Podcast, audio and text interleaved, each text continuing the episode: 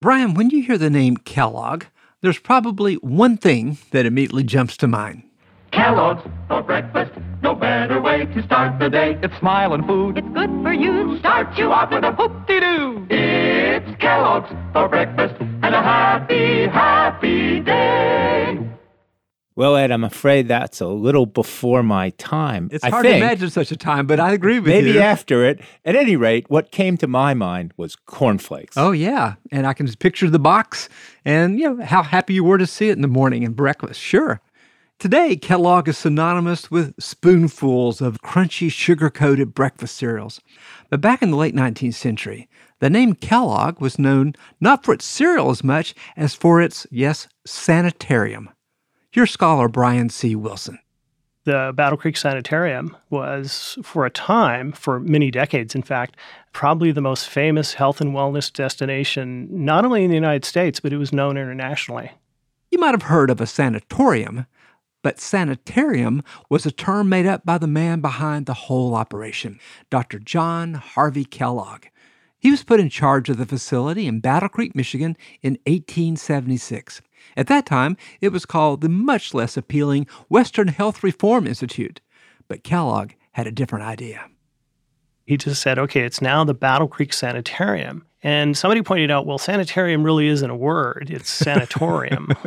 and he said, well, it's a word I've coined because um, sanatoriums are places where people go to get well, and a sanitarium is a place where people come to learn how to stay well. Now, at first glance, Dr. Kellogg may not have been the obvious pick for the director of a wellness center. He was a portly fellow who stood at a modest five foot four inches, but his church, the Seventh day Adventist, singled him out as a leader at a young age and paid for him to attend medical school. And so when he came back to Battle Creek in 1875, he was only 23, 24 years old, but he was the best qualified physician the Adventists had. And the idea here was that Ellen White had a vision that the Seventh day Adventists should create um, a health reform institute in Battle Creek. Ellen White was a, a prophetess and a leader and had a series of, of health revelations that basically said that God felt that the Adventists needed to take better care of their health. There was a belief that you could only have a pure soul if you had a pure body. And John Harvey Kellogg promoted a vegetarian diet, uh, and he believed that it was important not only for people's physical health, but also for their spiritual health.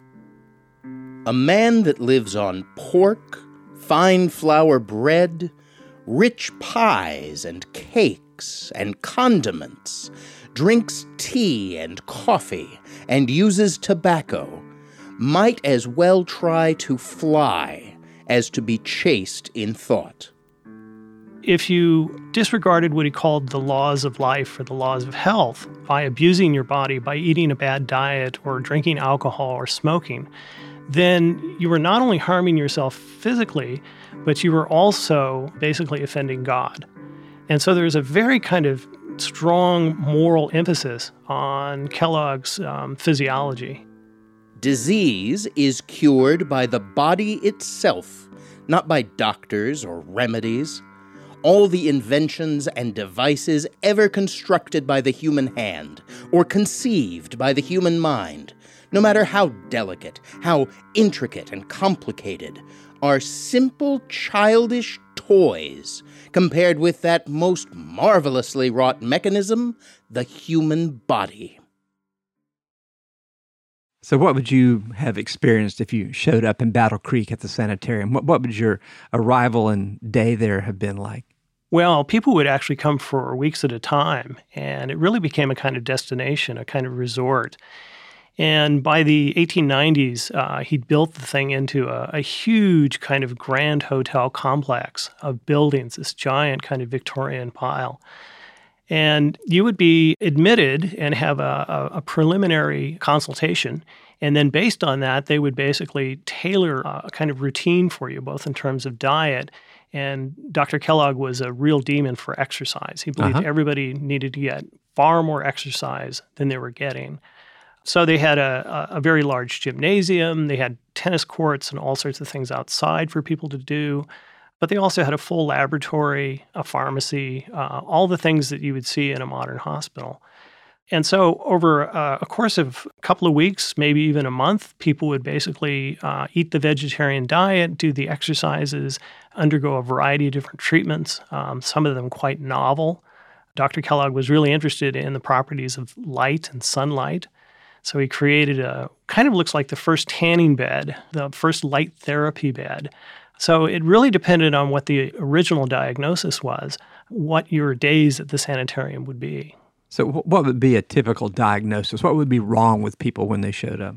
Well, uh, Dr. Kellogg was really fixated on digestion, and he really believed that the colon was kind of the heart of, of human health and well being. And he bought into this theory called auto intoxication.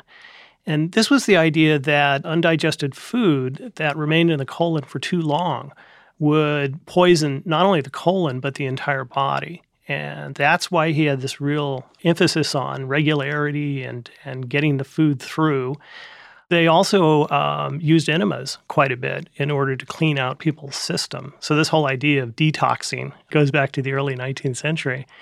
Now, Kellogg was a little bit more inventive about this. He used not only water enemas, but he was excited by yogurt. And the thing he was excited about was that the countries where yogurt was uh, consumed seemed to have longer lifespans than other places. And so he attributed this to the constituents of yogurt, but the fact that it also had um, living bacterial cultures in it. Hmm. And so he was interested in, in manipulating the flora of the gut long, again, before this becomes mainstream. But he thought he could do this um, either by eating yogurt or by using yogurt as an enema. Wow. Now, this was a, a very appealing place, right? There, there, are a lot of famous people came. Could you tell us about some of those folks? Some presidents came. Taft came at a certain point. Henry Ford was very interested in some of the ideas of John Harvey Kellogg. Explorers came, movie stars occasionally came. He also catered to really the kind of elite of the United States. I mean, the prices tended to be a little bit on the high side for a room, 10 to $20 a day. So the interesting thing is the Battle Creek Sanitarium began as a Seventh day Adventist institution for Seventh day Adventists but slowly but surely, over the years, uh, Dr. Kellogg really opened it up to anybody who wanted to come. And he courted the rich and the famous because he knew that they could actually get the word out and spread his ideas. Right. And were they satisfied customers? Most were. Most were very satisfied and kept coming back season after season. It became a kind of watering hole in that sense without the alcohol. And people really look forward to their time at the Battle Creek Sanitarium. Um, that wasn't always the case. And there's one very famous exception to this. There was a man named C.W. Post. And ah. C.W. Post uh, was a failed businessman from Texas who had digestive issues. And so he came and checked himself into the Battle Creek Sanitarium, but apparently he, he just hated the place from the beginning and he didn't like Dr. Kellogg but he really liked the cereal products that were available. right. And he and his wife managed to get the recipes and the manufacturing process, you know, um, the secrets of that, uh, while they were staying at the sanitarium, and then left. And then Post turned around and created the Post Cereal Company, which was really the first successful breakfast cereal company in Battle Creek, and that set off a boom that lasted for years. And sounds uh, as if Kellogg is developing this kind of empire. Does that put him at tension with the church? I mean, you, you talk about how he's now courting the the, the well bred and, and well fed. Does he have a, a rift with the church? He does. Kellogg was always concerned about the harmony of science and religion. And in the early 20th century, Seventh day Adventism became increasingly fundamentalist in its approach and in its rejection of like Darwinian evolution. And Kellogg, who was always mindful of his reputation as a doctor, uh, really didn't want to be seen as somebody who was anti science. Uh, and so he developed a theology, a kind of immanent theology of God that harmonized for him better with his understanding of the development of science. And this put him at odds with the Seventh day Adventist Church. In 1907, he was disfellowshipped. He was um, basically kicked out of the Seventh day Adventist Church. So, you know, part of that era, these ideas of Darwinism, but also of health, it led uh, Kellogg to have some relationship to eugenics. Yes. Well, eugenics, of course, is this idea that you can control human reproduction um, such that only people who have quote unquote good genetics can basically pass their genes on. And this was thought to be a way to improve the human race. And it's interesting because Seventh day Adventism also taught that um, from the days of Adam and Eve, that human beings had been degenerating in terms of their lifespans. Because according to the Old Testament, Adam and Eve and the patriarchs lived for just phenomenal periods of time. And then slowly but surely, human beings, their lifespans became less and less. And one of the interpretations of this was that human beings were eating a bad diet and basically abusing their bodies. And the idea was by doing that, you were passing on defective genes. And so the race was actually, the human race was actually degenerating over time.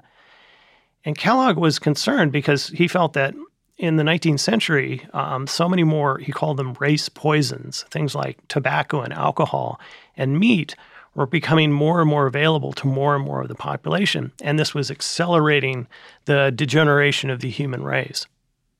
Alcoholism, the opium habit, and tobaccoism are a trio of poison habits which have been weighty handicaps to human progress during the last three centuries.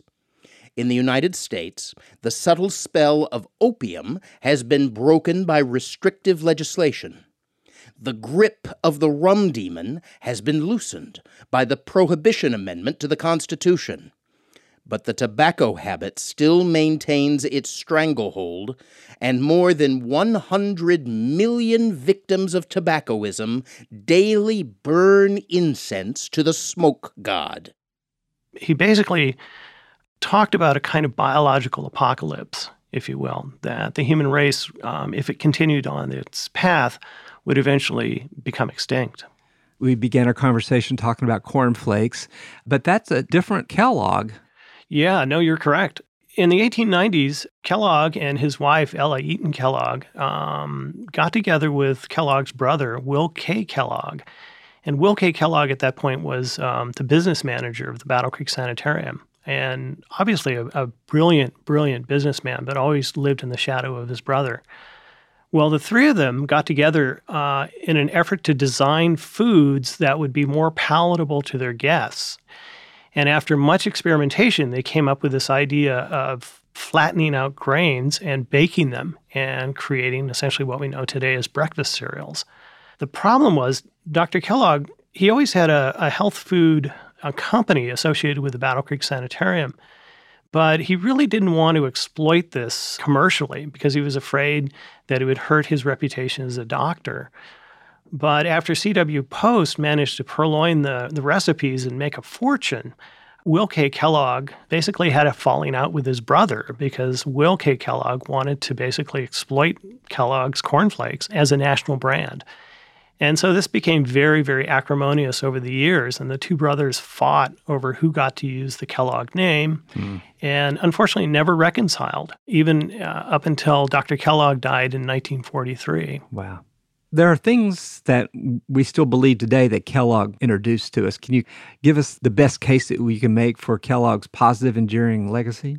Well, I think the major thing that Kellogg should be remembered for is his emphasis on holistic health, on the connection between mind, body, and spirit for optimum wellness. And he really believed that uh, you needed to basically focus on all three things uh, to be a healthy and happy human being. It's interesting because um, medicine has always been as much an art as a science. And so a lot of it is trial and error. Mm-hmm. And a lot of what we remember Dr. Kellogg for are some of the things he didn't quite get right, or some of the treatments we know that are counterproductive. But there are a lot of other things that he did um, that continue to be practiced today. For example, he was very concerned about people's digestion. And of course, he wanted people to be regular, and that became kind of a theme of his. And so, one of the things he developed was the use of psyllium seeds as a bulk fiber. And of course, that's the basis for things like Metamucil today. Huh. So some of his practices, like his, his, he promoted UV light, which he thought was very healthful to the body, and of course we know that you know it's not. but on the other hand, he had uh, some good ideas as well. Brian C. Wilson is a professor of American religious history at Western Michigan University. He's also the author of the book Dr. John Harvey Kellogg and the Religion of Biologic Living.